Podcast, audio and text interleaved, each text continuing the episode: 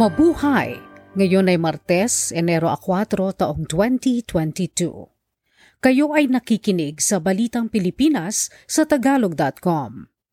Sa ating pangunahing balita, NCR, Bulacan, Rizal at Cavite itinaas sa COVID Alert Level 3. Filipina-American itinalaga bilang isa sa mga deputies ng alkalde ng New York City. Sulat sa loob ng talaba, kinatakutan ng magnanakaw.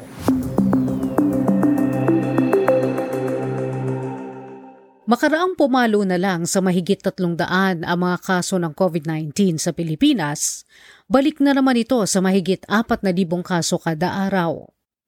Sinabi ng Department of Health na nasa high-risk case classification ngayon ng Pilipinas at nagpakita ng dalawang linggong pagtaas ng kaso na nasa 222% at moderate average daily attack rate na isa sa bawat isang libong individual.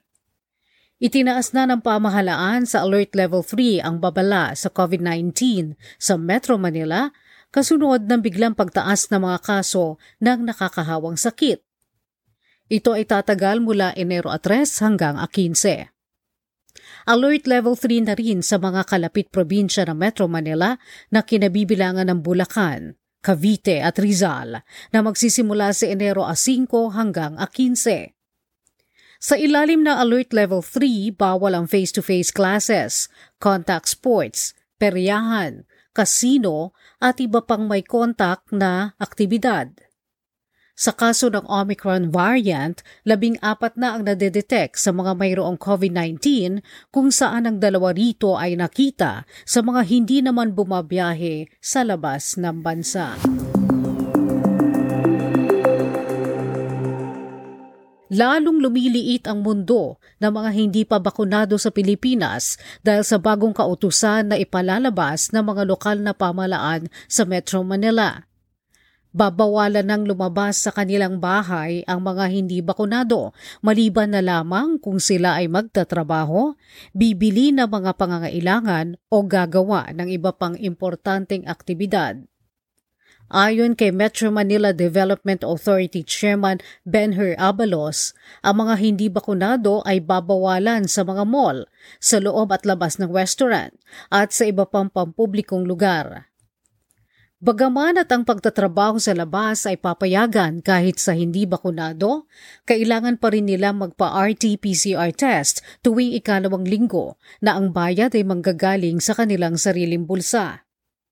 Babawalan din ang hindi bakunado sa pagbabiyahe sa loob ng bansa maliban na lamang kung importante ang pupuntahan. 50 milyon katao pa lamang ang nababakunahan sa Pilipinas kulang pa sa target na 54 na milyon katao. Isa pang Pilipinang nanggaling sa Estados Unidos ang nilaktawan ang mandatory quarantine pagdating ng Pilipinas. Sinabi ni Tourism Secretary Berna Romulo Puyat na dumiretso ito sa kanyang condominium unit at hindi na nag-check-in sa hotel. Ayon sa kalihim, ibinigay na niya ang kaso sa Bureau of Quarantine at sa Department of Interior and Local Government. Una rito, nahuli ang isa pang Filipinang galing sa Estados Unidos na tumakas sa quarantine at nagparty pa sa poblasyon Makati. Natagpuan si Gwyneth Ann Chua na COVID-19 positive at nakapanghawa ng iba pa. Kakasuhan si Chua kasama ang mga magulang nito at ilang staff ng Berjaya Hotel na tumulong para makatakas siya sa quarantine ng paglabag sa Republic Act 11332 o Mandatory Reporting of Notifiable Diseases and Health Events of Public Health Concern Act.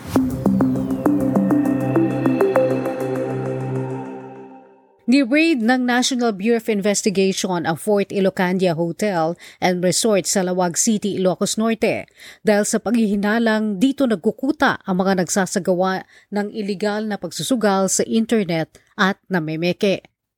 Gayunman wala silang naarestong suspect na pinaghinala ang sindikato dahil tanging mga computer at iba pang gadgets ang natira sa Administrative Office ng Fort Ilocandia at sa Hotel B, isa ring pasilidad ng fort. Ang Hotel B ay niraid na rin noong Disyembre taong 2016 at naipasara dahil sa hindi lisensyadong operasyon sa pagpapasugal. Ito ay dating pinatatakbo ni Jack Lam na may-ari rin ng Fontana Casino sa Pampanga at na-raid at naisara noon ding 2016.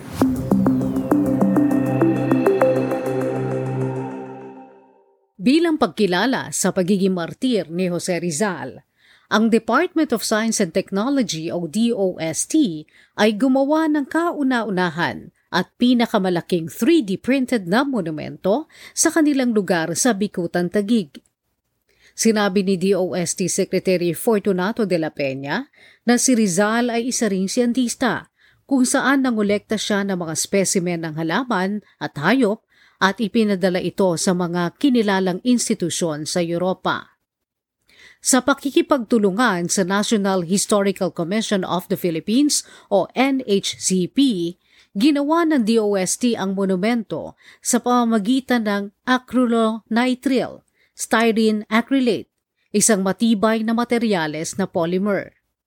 Pinatibay ito ng bakal sa loob nito. Dinisenyo ang 3D printed na monumento para kayanin ang 300 at 30 kilometro bawat oras na hangin at lindol na may lakas na magnitude 7.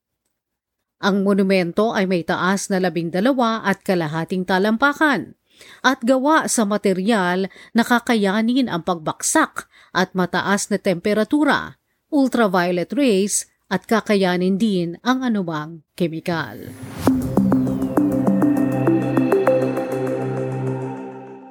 Balita sa kalakalan.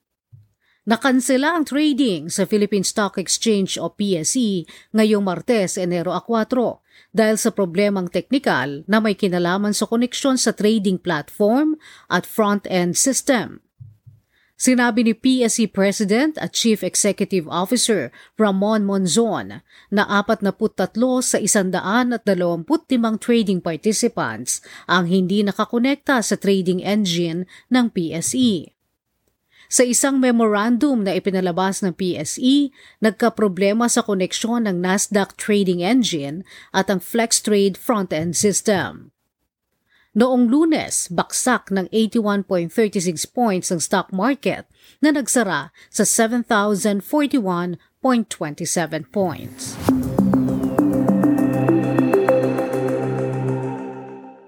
Isa sa mga finalists bilang Best New Coin ang 20 pisong New Generation Currency Coin ng Pilipinas sa International Currency Awards. Ayon sa Bangko Sentral ng Pilipinas, ang 20 pisong coin ay isa sa mga finalists para sa Excellence in Currency 2022 Awards sa ilalim ng Best New Coin o series of the International Association of Currency Affairs. Ang mga finalists ay pinili mula sa 39 na nominadong proyekto ng dalawang bangko sentral, tatlong nagpapalabas ng commercial bank notes, siyam na supplier sa banknote industry at isang banknote distribution system. Ang mga magwawagi ay iaanunsyo sa Pebrero 22 taong 2022. Balita mula sa ibayong dagat. Ang dating sikat na mobile device na BlackBerry phone ay hindi nagagana simula ngayong Enero 4 Ayon sa BlackBerry, hindi na makakatanggap ng data, text o makakatawag ang mga may BlackBerry phone. Ang mga BlackBerry na may operating system na 7.1 OS o mas mababa pa at ang BlackBerry 10 software ay hindi nagagana simula ngayon 2022. Sa ngayon, ang BlackBerry Company ay nasa negosyo na ng security software.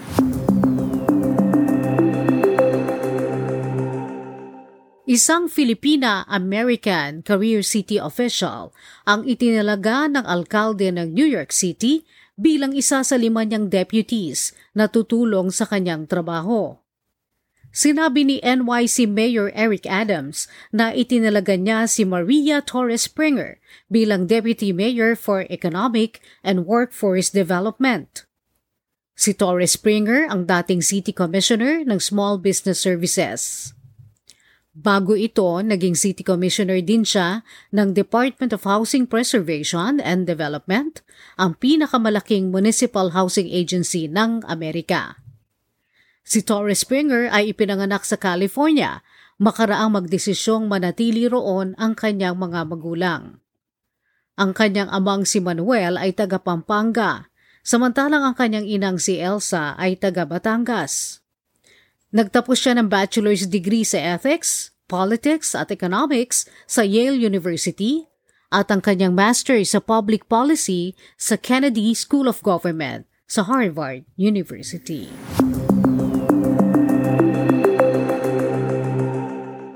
Sa balita sa palakasan, Nakuha ng delegasyon ng Pilipinas ang labing siyam na gintong medalya, labing siyam na pilak at pitong tansong medalya para makamit ang ikalawang pwesto sa 9th Mombasa Open Tong Il Mudu International Martial Arts Championship na isinagawa sa Kenya. Si Jennifer Berfulfo ang namuno sa paghakot ng anim na gintong medalya. Labing-anim na bansa ang lumahok sa kompetisyon kabilang na ang Estados Unidos, Japan, Thailand, Zambia, Turkey at Iran. Ang host country na Kenya ang itinanghal na champion. Sa balitang showbiz, Hiwalay na ang aktres na si Chris Aquino at ang kanyang fiancé na si Mel Sinen Sarmiento, dating kalihim ng Department of Interior and Local Government. Kinumpirma ito ni Aquino makaraang burahin ang lahat ng social media posts na may kinalaman kay Sarmiento. Ayon kay Aquino, lalong humihina ang kanyang kalusugan at kailangan niyang bumiyahe abroad para magpasuri. Sinabi naman ni Sarmiento sa isang text message na ipinadala niya kay Aquino na hindi niya kayang ipakipagsapalaran ang kalusugan ng kanyang kasintahan dahil sa kanyang madalas na paglabas. Dahil sa autoimmune disease ni Aquino, si Sarmiento ay nasa bubble at hindi makalabas para hindi makakuha ng COVID-19 na maaari makaapekto sa kalusugan ni Aquino. Sinabi ni Sarmiento na hindi naman niya kayang manatiling nasa bubble at mahal niya si Aquino kaya't may nabuti na lamang niyang lumayo.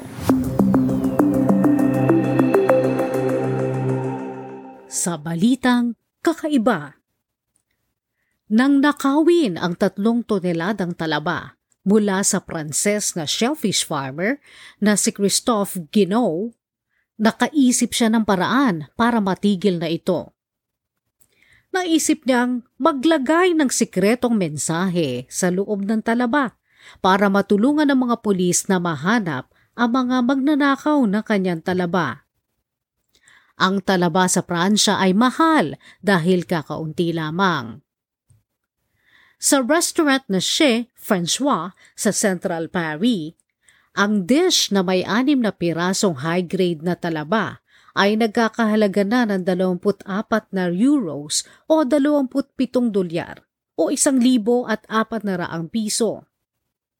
Sinabi ni Gino na kumukuha siya ng walang laman na shell ng talaba at doon niya ipinapasok ang isang sulat at saka ididikit muli ang shell at ihuhulog sa cage sa lawa sa katimugang France kung saan siya nag-aalaga ng talaba. Nakalagay sa sulat na kung sino man ang nakapagbukas ng shell ay mananalo ng premyo at iimbitahan ang mga itong kunin ang kanilang premyo. Ang sino mang kukuha ng premyo ay tatanungin kung saan nabili ang talaba. Kung hindi ito nabili sa pinagsusuplayan ni Gino, tinatawag niya ang pulis para malaman ang pinanggalingan ng talaba. Ginaya si Gino ng iba pang oyster producers at wala nang nagnakaw ng talaba simula noon. At yan ang kabuuan ng ating mga balita ngayong Enero 4 taong 2022 para sa Tagalog.com. Basta sa balita, lagi kaming handa.